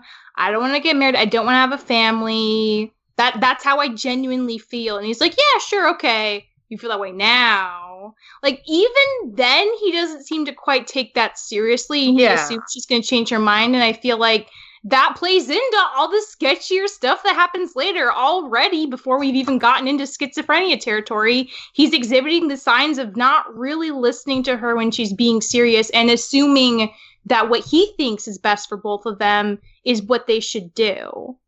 He just assumes they're gonna get there because that's what all couples do. He's much he's he's he's like Becca. He's like the kind of like societal uh t- typical one, and Alma's like I'm not doing that, and he just is like you know that's that's and I think it's valid if he's like for now, oh, sure, I I don't care, we can just be together. Um, but yeah, I mean, certainly he's not like a great boyfriend even without the even without the, the terrible action he takes. I think here's the thing with the the problem with Sam is that he does a lot of actions. In I'm sorry to bring this back because I think this does tie the show together. I think it's really important. You I think he does a Mom. lot of things that are like Camilla. He to Alma. I'm sorry, he does mm-hmm. though because it's on purpose. She goes to him and sh- he gaslights her. Literally gaslights Yeah, her. he saying, like, I'm your boyfriend. he his his thing with the moving out is certainly gaslighting. Yes, but I'm saying like Yeah. it's it's and when he tries to get her, he's like, I called your mom. Like like he knows the buttons to push for her, is what I'm saying. Like he knows the ways to get at her, to dig at her deeply, because and I'm not saying he does it maliciously again. I'm just saying he does a lot of things that are similar to the way that she was treated as a kid. And that's like It just plays in the bad things. it plays with into the bad things. Yeah. But here's the thing they're both adults, which is a completely different dynamic. And the thing is, he under she understands why he made these choices. She understands why he would do this to her, but also knows that he had no obligation to anything at all. And that's the difference here. Like, there's not a power dynamic here. yeah, it's a different power dynamic. And I yeah. think that that means that if she forgives him, I'm willing to forgive Sam. If she's willing to look past it, like if she sees this and she understands why her boyfriend did this and says, okay, that's completely different than her going along with what her mom says or what someone else does. Because this is just an equal dynamic from her perspective. And that's what's important, her perspective here. And I yeah, that's a great. That's a, yeah, that's a great point I'll about the agree power with that, but I will say, like, if she has schizophrenia and I- he doesn't, that is not that's also a entirely power dynamic. equal. Yeah, that's So yeah. like Yeah. I agree with what you said, Sarah, but like the reality is, is like if she has a mental illness that is that serious, he's gonna be able to make judgment calls on her well being that she potentially can't stop and might not agree with. And she's a little helpless there. honestly, I think the worst action taken by Sam is when, like, surprisingly, like the worst action in terms of like them being equal partners is when he is called by her boss and he makes a decision for her about her job. Like, I think that's just. It's a line. It feels weird, like a weirder line than when he lies to her, just because like of the conversation they have about it. Like this is different in that he never apologizes for it. He never says this was wrong. He thinks he was in the right doing it, and I think I, I thought he was just like. I don't think he really said much in that call. Um, I, I what what do you say? Like, I feel like he was just like. Um, I, I, don't think think she's he fine. did either, but he agreed with the boss. He said, like, yeah, I'm going to work. Like, like I, I just want to point out that like it happened. I guess he should have handled that differently. He does tell her right after. He should, but he should have, Um, yeah. It- It's I- it's I- the boss that was the most at fault. I But I mean, like, yeah, no, The I agree. But I don't know. I mean, oh, I will say the boss is maybe the one non non flawed Yeah, character I of the agree. show. Like, But he's, he's the pretty non problematic way to do deal with this, Dylan, is for the boyfriend to say, "Hey, she can make her own decisions." Yeah, let me like, put you or her on the line or something. Or yeah, like, like yeah, if, I if, mean, if Cade's I don't think he answers it like uh, super morally negative, but he's he's just oblivious, I guess. yeah, like what he should if be Cade's doing. boss called me and told me that Cade was did something, I would be like, "Let me talk to Cade about it first yeah, before like that's fair. That's like fair. like that just seems like he as the equal partner he'd be like hey i'm around her more let me deal with this like like Yeah, you're yeah. telling me how to feel about my own partner like this isn't yeah, right It's, it's a fair interpretation. Yeah, and in terms of the schizophrenia thing, I think he does. He certainly doesn't like think that until a certain moment, and that's why I think it's important with Sam to realize that, or to, to say that this is my this is my perspective. He has a turning point, like in in episode seven or eight or so. He like he at one point is like, okay, you're not. I guess I think she's not well now, unless he was hiding it the whole time, which is possible, and he was being malicious. But I think he's like the reason he buys into her and is going along with her in episode five and in episode six is because I think he's being supportive and um like at some point he does call the mom and like I But think it's just out of after he thinks concern for her well being and it's and it's yeah so I think like uh I think he's doing stuff for his well-being. It, uh, it was really interesting about like Alma's perspective on forgiving him, um, which is like it's like how would you ever forgive Yeah. someone for this? But I also bought it. Like she's this is like a person, a stable person she has that she's like is really good with and loves, and it's like I, if she can ex- like kind of at least understand why he was doing this and that he wasn't maybe fully being intentionally malicious, was just kind of like being more oblivious and opportunistic and like uh, uh m- m- like malicious, like not quite an like consciously. opportunity. That's quite an opportunity he took, though. Like Right, Sarah I mean, was obviously, saying, I oh, think it's, it's not terrible. like he capitalized on the fact that she had schizophrenia. She goes. She That's moves. He moves back. Literally, says, yeah. what he capitalized on her injury that's it on her injury. He- Yeah, on her he, injury. he capitalized on the fact that she didn't remember, Right. moved all And- but- but from- from her he didn't like perspective, she's, like, and trying to rationalize with what her. she- I feel like Okay, that's yes. something And that's- and they talk about in that too. show. We need to talk about that. Like i Like forgot about it that is if, That is- if Alma did not forgive him, that would have been rape, and that is a huge problem. Yeah, it's a I- huge problem. i for, I, I honestly forgot this I could not forget that. That's like pretty serious. no no no yeah michelle you're 100% right like i've been kind Yeah, of glossing I'm, I'm that. was glad the show at least Like, talked he- about that for a second. I understand that, like, for Alma to forgive him based on, like, here's past, and she, she knows he wasn't doing it to be cruel, but he did still do it. And I'm sure a part of him was being a little selfish there. She had just Oh, broken yeah. up with Oh, him. He likes her so sure, much. sure, sure. He selfish, wants yeah. like to spend the rest of his life with her. And that, I mean, if Alma didn't forgive him, she would have been super justified. And yeah, it legit would have been rape, but that's really fucked up. Michelle here's There- my there's point. no I way around I, I, I, it's certainly selfish. I think the question is more of just like consciously malicious versus subconsciously But, malicious. I but think Dylan, the question, at a I'd say. point, like, would it matter? I, I'm not. I'm not trying to I- comment. Like, I think he's terrible. I'm trying to like understand why. Yeah, Alma's forgiving Michelle, I think know, I like that, and I think that's what I'm thinking. I think I should like, explain too. Like, I'm not saying I forgive Sam because I think he should Yeah. be like in jail for doing that stuff. But like, but uh, what I'm saying is that in this scene, Alma is the equal partner to Sam, and she is in her right to say this to him. And I Yeah, think it's no, I think she's in understandable her why right. she If- arrives. If, at anyone that had a right to forgive him, it's her because it And is she's decisions wrong. he made about For her. the record, I think she's I mean, I don't. I don't think she's wrong. I don't think she was. I think she was right for her current I state. think Like I think it was good for is her. allowed to make her any decision Yeah. she wants because she's an adult again. But again, if she didn't forgive him, Oh, this would look so terrible. And I just like need to get that out mm. there because you could argue it's still. You could argue it's the same, even if she forgives him or not. The same thing happened before, but I- I feel like because it's about her, she is allowed to determine if this is a good or bad situation. Because like if if she can't do that, she's not in control of her life. Yeah, right. I mean, I think I don't think she's like saying like it was good what what he did, even if even though she wants to be with him after. I think it's more just like she uh, she arrives at a point She's where she decided forgives him. Not a deal breaker for her own reasons, and therefore, Yeah. like it's not going to ruin everything. But that's But I- like her decision to make.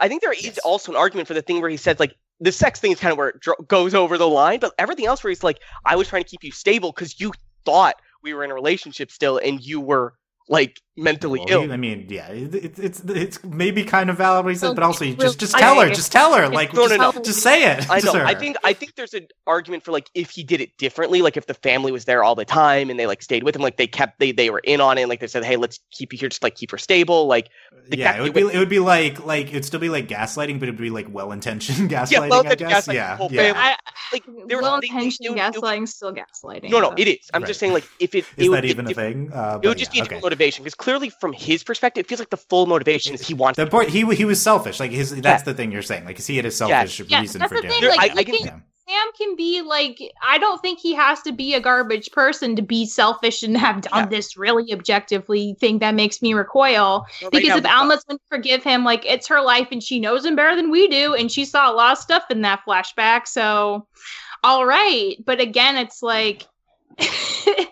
it, you can still be very selfish and terrible, I and I think Sam still kind of is. But I think that's also important because we haven't talked about like how her dad is in this scene too, and a lot of scenes where she's dealing with Sam. Like there's this confliction between like like At the end of episode five, the whole thing is like, is she choosing to to stabilize, anchor to Sam, or go fully into with her dad? and again, into what there's a power through? dynamic there. She's choosing the person without the power dynamic.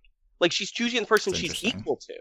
Like in this thing. Like she chooses to have this episode without any like really talking to her dad as much. Like we see this as just her and Sam. And I think that's important that she makes this decision to be with the person more that is has an equal footing with her. Like that's a decision she makes. And I think that's one of the it's still fucked up. There's a lot of fucked up things in this, Michelle. But no, like, I get what you're saying, and I think like I would agree, but also I would say like in a big way, I feel like her dad is like literally the metaphorical manifestation of, of the bad parts of her illness. Yeah. because Yeah. he gives her that blackjack game to disassociate from her actual problems in reality, to focus on a crazy fake mission to find out like how he died. So like I feel like it's a struggle not only between say maybe power dynamics, but also literally between like reality and and not and just being in her own headspace and that that's like a bad negative thing and sam represents being attached to reality and Yeah, dealing with yeah, her that's what actual episode life about. Yeah.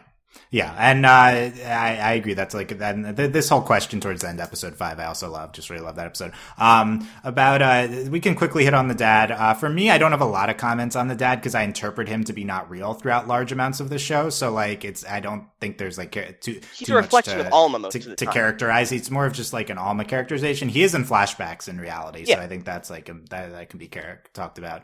Um, I mean, I think he he was uh, at times a strong part of the. Anyone have uh, specific Jacob uh, comments? I think it's important to note that, like in the flashbacks, everything we see of him in the in it's important to note that like everything we see in the schizophrenia is based on one flashback. Like everything stems from it. Like her way she treats him, the way she, the way he acts. She she starts to have more flashbacks throughout, uh, or she starts to have pick remember more things, and then that induces kind of different things. yeah, and, and at first it seems like it's like a visual thing, but it's like really like the way he acts, the way he like does things, and it makes it more kind of feel like it's is mental illness in that like the more she remembers, the more his personality changes in her envisioning of him.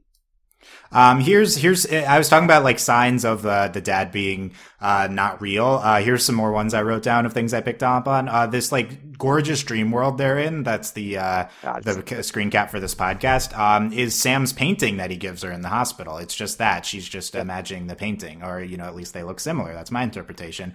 Um, she's there's several flashbacks of him teaching her sign language throughout, and I think that manifests as, as him teaching her to move the keys in episode four. It's it's it's kind of based off of uh, these memories.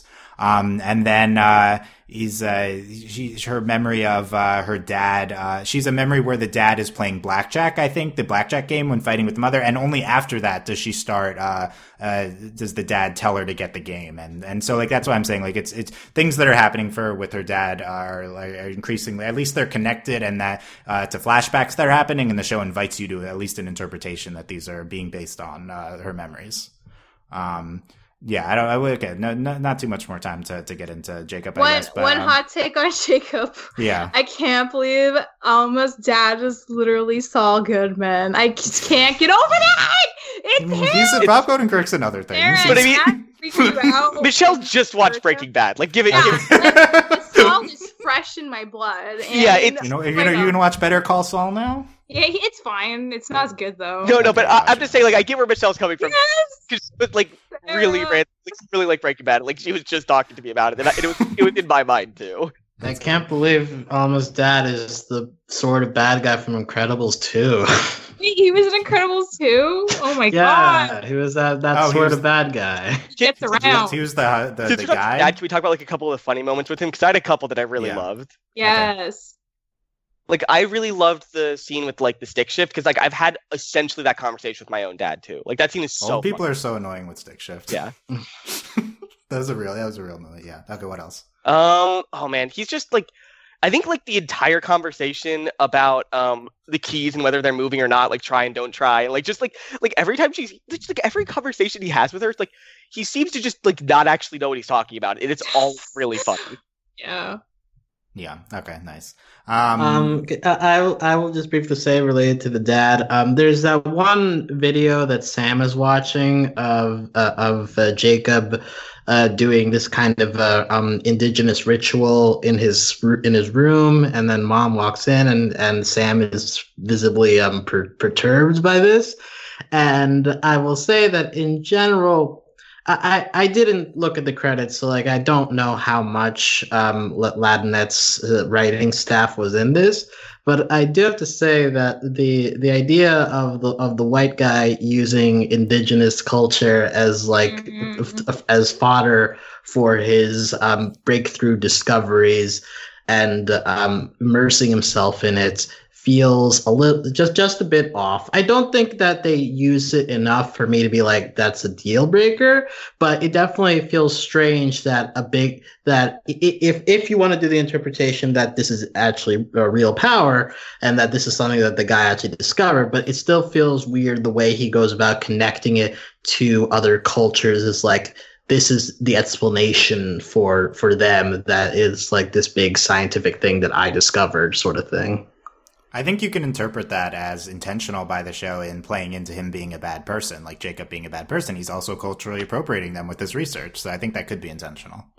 Um, but at the very least, the show pers- the thing the thing is the show presents Jacob's ideas as like a big. A, it gives it a big in like microphone like it, it's like it's clearly and and largely portrayed and so that's why it's like even if the show isn't really saying um you know like schizophrenia is like a gateway to higher existence. Like at least jacob is loudly saying that in the show um so i think that's the weird Right. yeah and maybe that relates to like it, it and even if it, maybe he's wrong about like using these cultures but it's still he's still loudly saying it so I think Mhm. it's a valid point. point And uh, well, related, there's that scene where uh, um, the, uh, Alma finds that uh, lady outside uh, smoking, and they talk about Yeah. how, how dance and like that that sequence, just in particular, was very well animated of like her dancing throughout the throughout the days, and then it leads up to her jumping into the mirror. But like uh, the the the usage of dance in there was very good. The actual animation of the tribal dance that she sees in that bar, bar mitzvah was like I can't imagine the hell that it must have been to try to paint over that. But uh, so so that the, the dancing was great but yeah just in general the the usage of indigenous culture in this show i would i wouldn't uh, be uh, firm in saying it's it's a positive of the show necessarily Um, so I, I think that's um, so that's fair. I at least think it's extremely striking how big an aspect of the show indigenous cultures are, and I think it's like progressive in featuring them so much.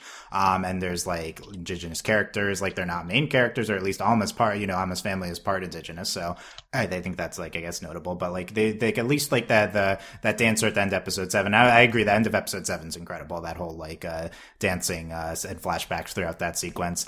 Um, but uh, I don't know. I just I found that to be super striking. I found it to be a big positive. I can I can see the the other side of that uh, and how much uh, indigenous cultures are featured. Just so many cultures in general. I, I think episode five features five different languages being spoken. Um, like I think it's it's insane. Like uh, this show is making such a conscious effort to be multicultural in a way that feels extremely genuine. Yeah. I would say, and and and for Alma herself. Um and oh the the bar mitzvah thing I thought that was another standout joke of the of the show. Oh, like, yeah, what's yeah. the this this bar mitzvah's theme? Last bar mitzvah, I don't know, my bar mitzvah's theme was cell phones. Like uh, okay, yeah, I think that's real. Is bar mitzvahs have was like your crazy themes like that? theme? I don't even know baseball. I think. No, Like- mine was definitely baseball. 'cause, that seems yeah, on brand yeah, I think it was that. Okay. I hate um, baseball. Mine was baseball. did you hate it at the time? Yes, I 100 percent That hated sucks. it at the time. That sucks. Don't. okay. Because Um, what, what, what kind of the- never mind, doesn't matter. Oh, also like J- Jewish culturally cake. with through through uh, Jacob, I thought that was also uh, notable, and Oh. um, and he he talked about his family coming for uh, experiencing pogroms in the past in episode five as well, and he's like, and we can go through it just so I could have a Christmas tree up. Uh, that was like part of that one scene I noted with them discussing cultures through um, Little Alma, and like kind of half pick you up on what they're saying. Um, uh, I don't know, Sam. What what else? What are uh, anything else from the show? Uh, or characters we even discussed, or other Oh, things you liked or uh, like. Daveed Diggs. He was Yes. um. What was his name? Is da- is, da- is Daveed Diggs' Tunde. character the unproblematic fave? I just like his face. He has a really nice smile. yeah. Um, yeah, he was in this. Uh, Raphael was a cameo. That was fun. Yeah, he's uh, laughing at the uh, wedding toast, I think. Yeah. Yeah, I, yeah, yeah, yeah. Yeah. Okay, so Mhm. thumbs Tyler up on Posey, Und- your fave. Yeah, I, I not enough Tyler Posey for me. I could have used more Tyler Posey as a priest. Uh, Oh, as a person uh, who loved uh, Teen Wolf, but you could needed more Tyler Posey. Yes. BTW, if you recognize Camilla, it's Constance Marie, and she played George Lopez's wife on the George Lopez show. Oh wow. Yay. Fun facts with Sam. If you recognize Rosa Salazar, she played Alita Battle Angel. I, I, I, I was Oh. I was too weirded out by her eyes being smaller than I was like, Oh my god. Like- Kate told me that she was Alita like halfway through the show, and I was so mad about that. It made me like incapable of watching her for like a few minutes. Um, I was also really impressed with uh, Angelique Cabral's performance as Becca. I thought that was one of the best performances of the show as well. I just I, I'm really impressed with the Becca character, and, and especially in scenes with Alma. Um, yeah, Sam. Anything else on Undone? Uh, well, first off, hot takes on cold foods. Mustard. Yes, mustard. Yes. Mustard. Oh my god! What about seven different types of mustard? what Okay, about I, grainy I've mustard? only tasted maybe two in my lifetime. I was amazed they didn't say Dijon mustard at some point because I was expecting it. So Dijon's too normal. Not fancy feel like. enough. It's Yeah. not fancy enough, but Mm-mm. I was still expecting it. anyway, mustard. Uh, I like yellow mustard on certain things. Pretzels, Yes. Yeah. maybe. It's okay. Honey mustard, I've really come around to in the past year. and a half. Yeah. Mm. I hate didn't honey like mustard. honey- It's fake mustard. Give me the no. condiment, co- condiments I do. Um, no, honey mustard's Opposite in a really good dipping sauce, and I've come around Mhm. to it. Those are the only two types of mustard I've ever had. I'm very uncultured. Chicken wings and honey mustard is heaven. Yes. Um. Other than that, Undone. Again, I really like the show. I would say, yeah, the top animated series of the year for sure. Sam's Definitely. number one. Nice. Sam. I don't know Sam's number. I, I have to reevaluate things. Also, the year's not over yet. Yeah. Yes. There's only We still. We ho- hopefully we still have BoJack to come. We'll Still see. got a couple- like Super Drags last year came in like November. I was like, oh shit.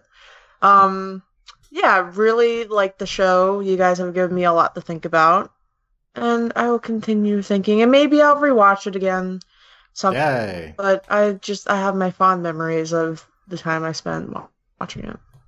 Yes. That's all we can ask for is fond memories. Yes, Uh, that that is yeah. all we can ask for. Just fond memories, which I guess the show is kind of about. Kind of- it's a lot about memories. Yeah, you had non-linear memories. Okay, yeah. I was thinking of doing this podcast non-linearly, but we didn't go through with that. Thank Okay. God. Should have. Alex, what are your final thoughts on linear podcasts and non-linear podcasts? Uh, non-linear has been played out. We need to stop. Um, we, we we've done all the good things we need to, we can do with non-linear. We can move on with other story dynamics. Alex is anti-non-linear Um, storytelling, so it's not surprising. Yeah, yeah. Um, Alma having uh, feelings about the Al- Alamo, I really appreciate Oh, loved it. that. That was a really Yeah. good scene from her, and I I empathize with her anger at people writing history books. Um, Daryl is a character that like that that that scene seems very off in terms of like if this is if, I mean like is this real then like he's doing this whole like I put it behind me like I don't want to think about that time but like he treats it like it's much more serious than it I mean, his, Well, his, his- no, his- I think it's, I it's real. His former died in a girlfriend car died, no matter what. Yeah, Yeah, her no matter what she killed died. his girlfriend. Yeah. yeah yeah It's pretty Um, Who serious. wrote on that line? Sam and Daryl equals Jets quarterback. Alex did, right? Uh, maybe. Um, anyways, uh, uh, so and uh, um, the the dad in the cave thing. Um, is that meant to be like some kind of religious parallel to Jesus because he's like wearing a white robe and he's coming Maybe, out of yeah. I mean, she yeah. was Now drawing a picture in like church. She was drawing a Yeah. picture when she was sitting in church. Yeah, so it's like her his her dad is like her personal Jesus or something. Catholicism. Yeah, um, Depeche I Mode, good band. Um, yeah, and I was Christian. Uh, so the, the this show, um, uh, after talking through this podcast, um, I have come around to the interpretation of it being mental illness. I think you guys have uh, put out a lot of uh, different things that the show did to lay those uh, seeds for if you if you want to if you want to if you want to see it in that way. Um, I will say that it's definitely a show I would recommend to people to watch because it does a lot of interesting things visually and uh, thematically.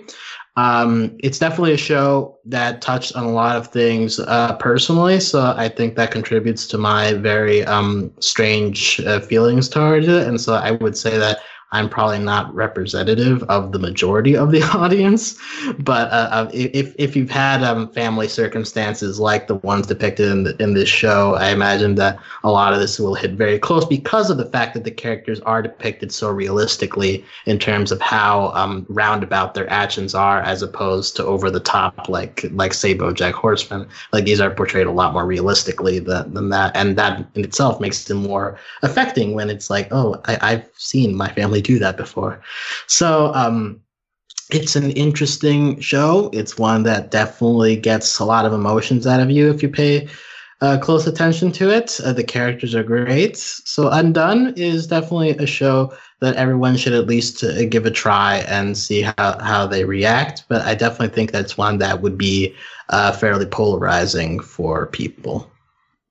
Yeah, I was surprised that the critical reception was so universally positive because I thought it would be a polarizing show too, at least because it's hitting on kind of societally controversial themes. Um, but everyone critically seems to be loving it. I, I mean, in, in the in the scope of animation, like this is one of the most ambitious shows that I think I've ever seen in terms of like at the very yeah, at the very least, I agree. Everyone and, should check it out just because it's so unique. And right, and I I think that contributes to critical consensus because obviously, like if you're a TV critic and you're you're dealing with watching a bunch yeah, of shows that deal with the same, things, things over and over, and you get a show like this that's like looks different and talks about things differently than any other show, has diversity of characters that you don't get to see as often as you should good.